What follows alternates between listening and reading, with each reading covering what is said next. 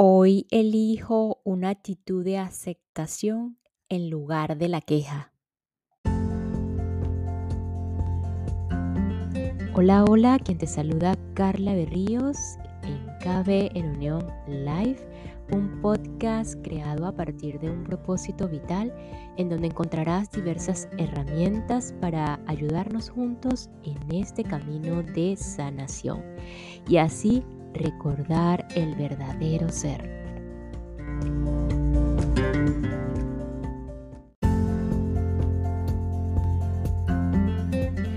Al igual que la atracción al sufrimiento, pareciera que también tenemos una gran atracción a la queja. Pareciera que nos encanta quejarnos no sé, es como, como muy fácil quejarnos porque allí él o los culpables siempre van a ser otros y nunca nosotros entre comillas. Y digo nosotros entre comillas porque muy, muy profundamente eh, esto es nuestra culpa proyectada afuera. Pero bueno, eso, eso es otra cosa elegir la aceptación eh, en lugar de la queja, abandonar la queja puede ayudarnos a conectar con la responsabilidad de nuestras vidas. Y si en ese accionar constante que muchísimas veces, no lo sé, existen situaciones, lugares, cosas y personas que no podemos controlar, están fuera de, nuestra, de, ese, de ese accionar, de nuestro accionar. Aceptar el lugar eh, de la queja nos muestra claramente que nadie es, nadie ni nada es bueno ni malo, ni tan mal, ni tan malo, ni tan bueno. Que todo eso que consideramos bueno o malo son simplemente oportunidades de las que disponemos para que se cumpla lo que vinimos a hacer al mundo, aceptando todo tal y como es o dejarnos eh, de estar en la, en la queja o abandonar la queja es dejar de estar en conflicto. Nos hacemos responsables de nuestra vida y esto pues automáticamente nos conduce, el hacernos responsable de nuestras vidas nos conduce al camino de la felicidad. Y hoy proseguimos aquí con la fuerza de creer de Wendayer, continuando en este, en este capítulo 2 del pensamiento, ya un repaso de las siete reglas que se aplican a nuestro cuerpo soñador.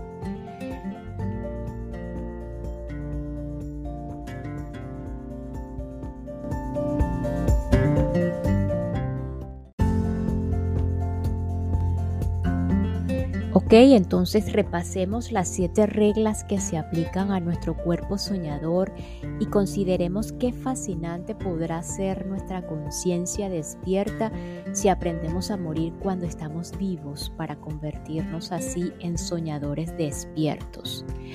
Número uno, regla número uno, el tiempo no existe. El tiempo no existe. Einstein dedicó un estudio sobre la vida a una idea sobre nuestra existencia en un universo completo. Si el tiempo no existe, excepto a la conveniencia del hombre, entonces resulta que 8 horas y 80 años son una misma cosa. Un sueño de 8 horas y uno de 80 son idénticos.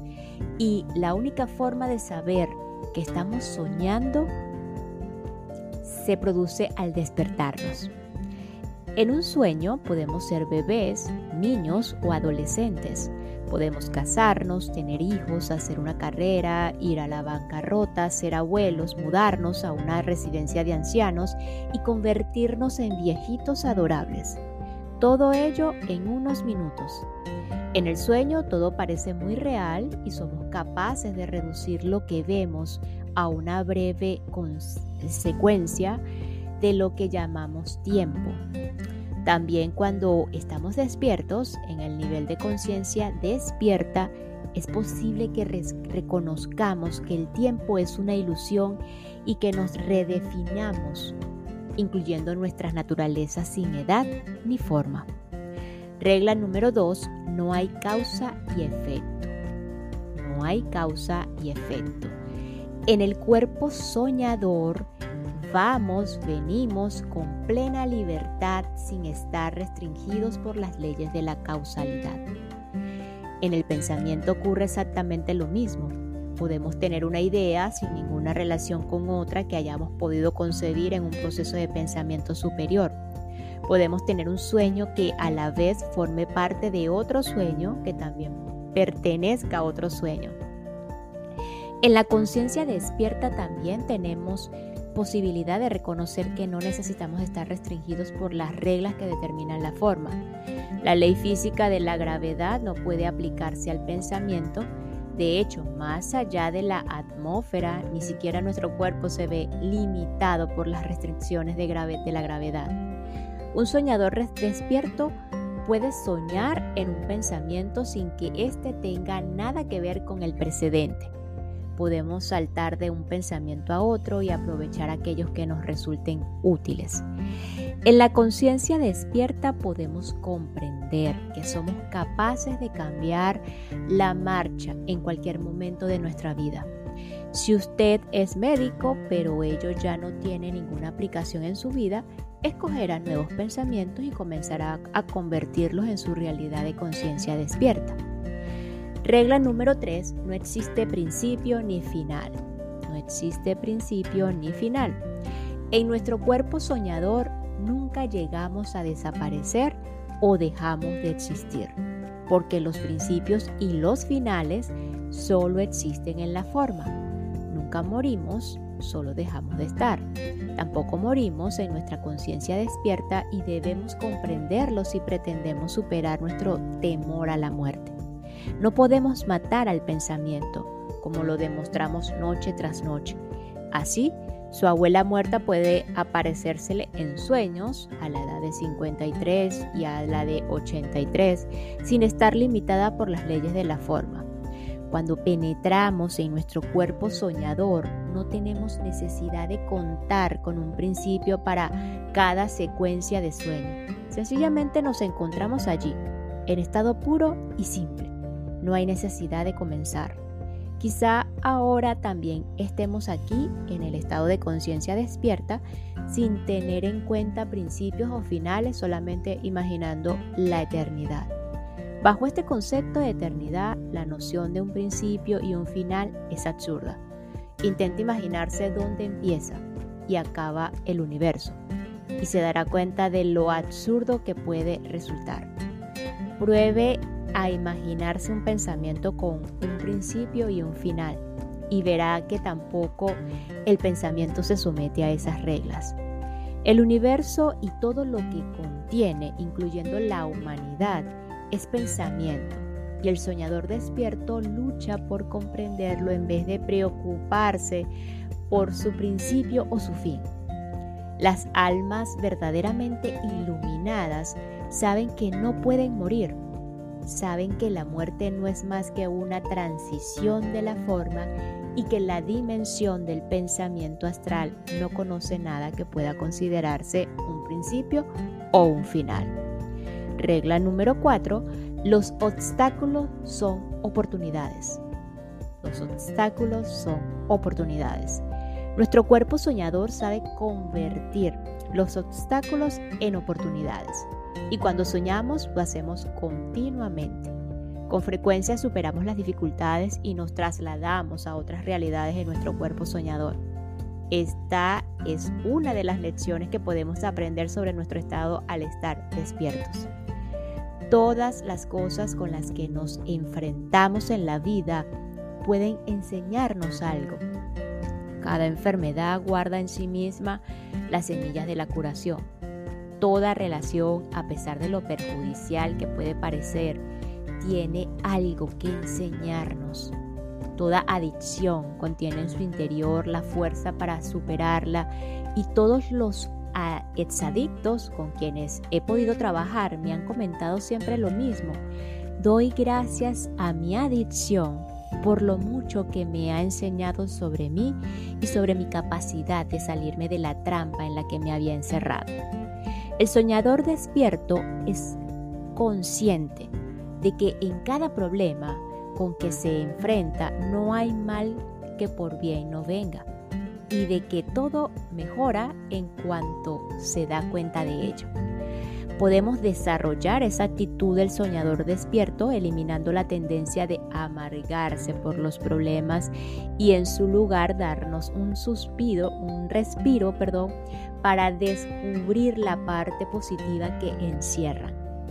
Sobre todo nos debemos o no debemos olvidar en nuestra conciencia despierta que todo aquello con que nos enfrentamos o de lo cual nos lamentamos solo sirve para hacernos más débiles y ocultarnos la posibilidad de ver una oportunidad en el obstáculo. Nuestro cuerpo soñador es consciente de todo esto. En realidad, nuestro cuerpo soñador puede tomarla con alguien durante el sueño y en consecuencia despertarnos malhumorados y tensos. La enseñanza que se desprende de este hecho es importante. La rabia es real y la experimentamos en nuestro cuerpo soñador y en nuestro cuerpo despierto, pero las personas y cosas con las que estamos enfadados son pura ilusión. Qué gran lección. Experimentamos toda nuestra rabia, pero el origen de la misma no es real es como un personaje que hemos creado para nuestro sueño. Regla número 5. Usted crea todo lo que necesita para el sueño. Usted crea todo lo que necesita para el sueño. En nuestro cuerpo soñador creamos todo lo que nos sucede. Nos inventamos la gente, los acontecimientos, las reacciones, el tiempo, etc. También imaginamos todo lo que nuestra conciencia despierta necesita. Piénselo despacio por un momento. Esa es una de las lecciones que los maestros espirituales han intentado inculcarnos desde los anales de la historia. Siéntase responsable de todo ello. Imagínese que muere y que lanza una mirada retrospectiva a este nivel de conciencia, desde ese estado desprovisto de forma que guarda tantas semejanzas con su conciencia soñadora. Cuando usted se salga de su jaula, de su cuerpo, comprenderá que usted mismo fue quien creó todo lo que necesitaba para el sueño, que medimos en años, en vez de horas, pero que da exactamente lo mismo si aceptamos que el tiempo no existe. Ahora intente revivir esa noción mientras se halla dentro de este cuerpo. No deje de repetirse que es un ser multidimensional. Desde esta perspectiva que ofrece la dimensión del pensamiento puro, creando todas sus experiencias, ya no le parecerá una noción tan absurda Contemple toda su vida sabiendo que es imposible retener la forma una vez que usted la supera, al igual que les ocurre a las personas y las cosas que se ha imaginado en su sueño cuando despierta del mismo. Un poco raro, ¿no? Y un tanto misterioso, ¿no? Pues sí, pero imagínese el poder y la trascendencia que esa idea podría tener en su mente. Empiece a apartarse de su forma y eche un vistazo a todo lo que tiene y deja de tener. Todas sus posesiones y todas sus relaciones, todas sus empresas, todo en una palabra, como si fueran objetos que usted ha creado para su sueño. Ahora es el momento de sacar de sus creaciones el máximo partido en beneficio de ese gran sueño que antes nadie ha tenido o bien de convertirse en un ser decepcionado, atrapado, deprimido, preocupado y lleno de ansiedad por las cosas que han creado para su sueño. En resumen, ilusiones. Entonces, ¿por qué no se decide o por qué no te decides, te responsabilizas de todo y disfrutas de tu sueño de 80 años o más? Y bueno, con esto vamos a la regla número 6. Las reacciones son reales, personajes solo ilusiones. Las reacciones son reales, los personajes solo ilusiones. Cuando soñamos, sufrimos múltiples reacciones emocionales. Nos sentimos estasiados como resultado de algunos pensamientos y nuestro cuerpo reacciona con alteraciones en la presión sanguínea, los latidos del corazón, rubor, erecciones, sonrisas y otras cosas parecidas. Podemos llegar a sentirnos dolidos como consecuencias de otros pensamientos que conforman nuestros sueños y nuestro cuerpo entonces reacciona con un ceño fruncido, lágrimas y otras manifestaciones físicas. La rabia es producida por pensamientos en sueños y nuestro cuerpo responde a ella con puños apretados, respiración agitada, dientes rechinando e incluso lágrimas. Pero recuerde que somos los creadores de todos los personajes y hechos y que los llevamos a escena únicamente en el pensamiento. En el fondo, los personajes son ilusiones, pero las reacciones son reales. Y así es como también funciona en la conciencia despierta, aunque en su vida actual pueda resultarle un poco difícil aceptar el concepto de soñador despierto. No tengo intenciones de establecer un debate sobre lo que existe o deja de existir en cualquiera que sea la realidad en la que usted se encuentre. En mi opinión, las reacciones, las manifestaciones de nuestros sentimientos son reales. Si esos sentimientos interfieren en nuestro disfrute de la vida, entonces significa que necesitamos esclarecer qué es lo que nos impide gozar de nuestra felicidad. El hecho de que las personas o los acontecimientos sean reales es solo cuestión de enfoque. Lo que cuenta es aclarar qué es lo que le está sucediendo en vez de preocuparse por saber si ello viene dado por algo real o por una ilusión. Examine su rabia, odio u obsesiones bajo esta nueva luz. Nadie puede generarle odio o ansiedad en su interior. Solamente usted puede hacerlo en virtud de su manera de procesar el mundo en su mente, es decir, según su manera de pensar. En consecuencia, puede afirmarse que en vez de intentar descubrir qué o quién es real, le será más útil concentrarse en su manera de procesar sus pensamientos y sentimientos. Y al igual que le ocurre en sus sueños, una vez se ha despertado, se dará cuenta de que solamente sus reacciones, el residuo de los sentimientos de su cuerpo, permanece. Es capaz de dejar que esos sentimientos y pensamientos se le escapen sin ser censurados, tal como hacen sus sueños. En su vida de vigilia puede pensar en algo sin emitir un juicio sobre ello, reprimirlo o ponerle fin. En la conciencia soñadora usted siente y conoce un conjunto de experiencias humanas sin necesidad de someterse a juicio alguno. Pruebe hacerlo en el estado de conciencia despierta también y se convertirá en lo que denomino un soñador despierto. Considere el reino del amor. Sus reacciones al amor son reales y usted las experimenta en su cuerpo despierto pero la única forma de crear esas reacciones es a través de sus pensamientos. Cuanto más se incline por pensamientos afectuosos, positivos y hermosos con respecto a sí mismo y a los demás, más reacciones saludables obtendrá en su cuerpo o de su cuerpo. Nosotros lo creamos todo, incluyendo las personas que toman parte de nuestra vida. Y lo que tiene todavía un peso mayor es nuestro modo de permitir o anular nuestras reacciones. Esta constituye la verdadera esencia de un soñador despierto. En otras palabras, el no ser crítico en nuestra manera de reaccionar emocionalmente ante todas las personas y hechos que integran nuestra vida. Concéntrese en todo lo que hace, piensa y siente si usted aprende a morir estando vivo, será capaz de echar una mirada retrospectiva a aquellos elementos externos y darse cuenta de que son solo pura ilusión y de que sus reacciones internas son, por el contrario, una realidad. De hecho, esas reacciones representan lo que usted es, sus pensamientos puros y simples.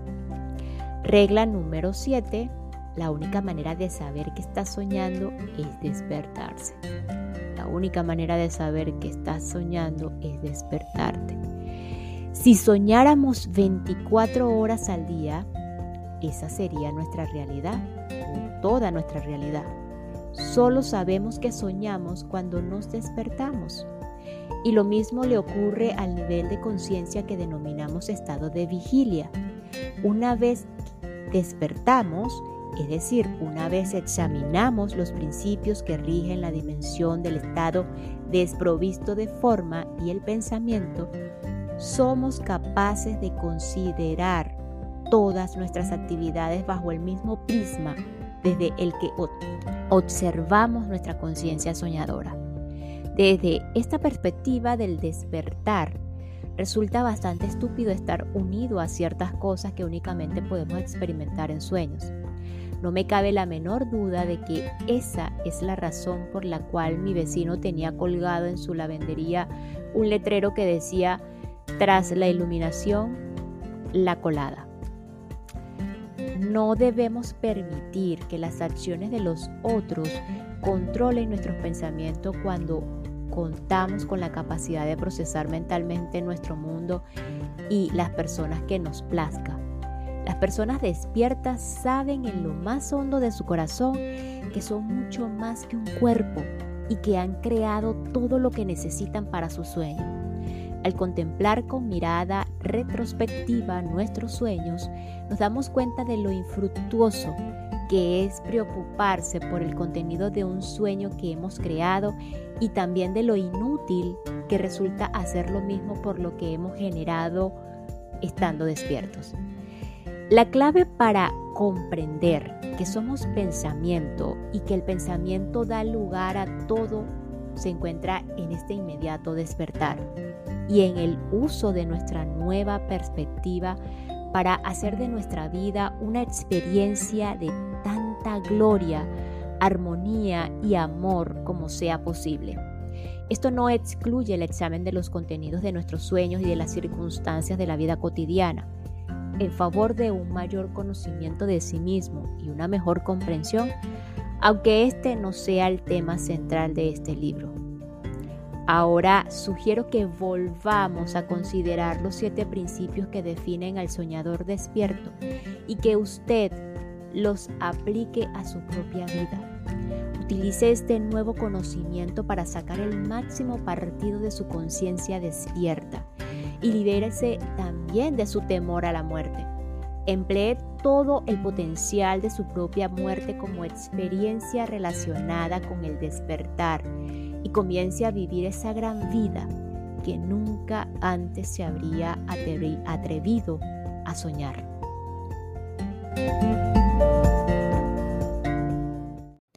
Y esta pausa es para enviar un saludo y agradecimiento a todos los que me escuchan desde Veneto, Lazio, Campania, Sicily, Tuscany, Emilia Romagna y Lombardi en Italia.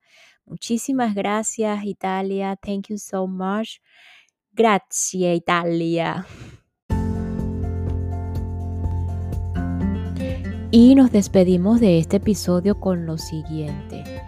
Para llegar a ser un soñador despierto, debemos aprender a morir mientras estamos vivos. Nos escuchamos en el próximo episodio para continuar con la fuerza de creer de el autor americano Wendayer, cómo cambiar su vida. Una herramienta más para ayudarnos a conectar con nuestro verdadero ser. Gracias, gracias, gracias.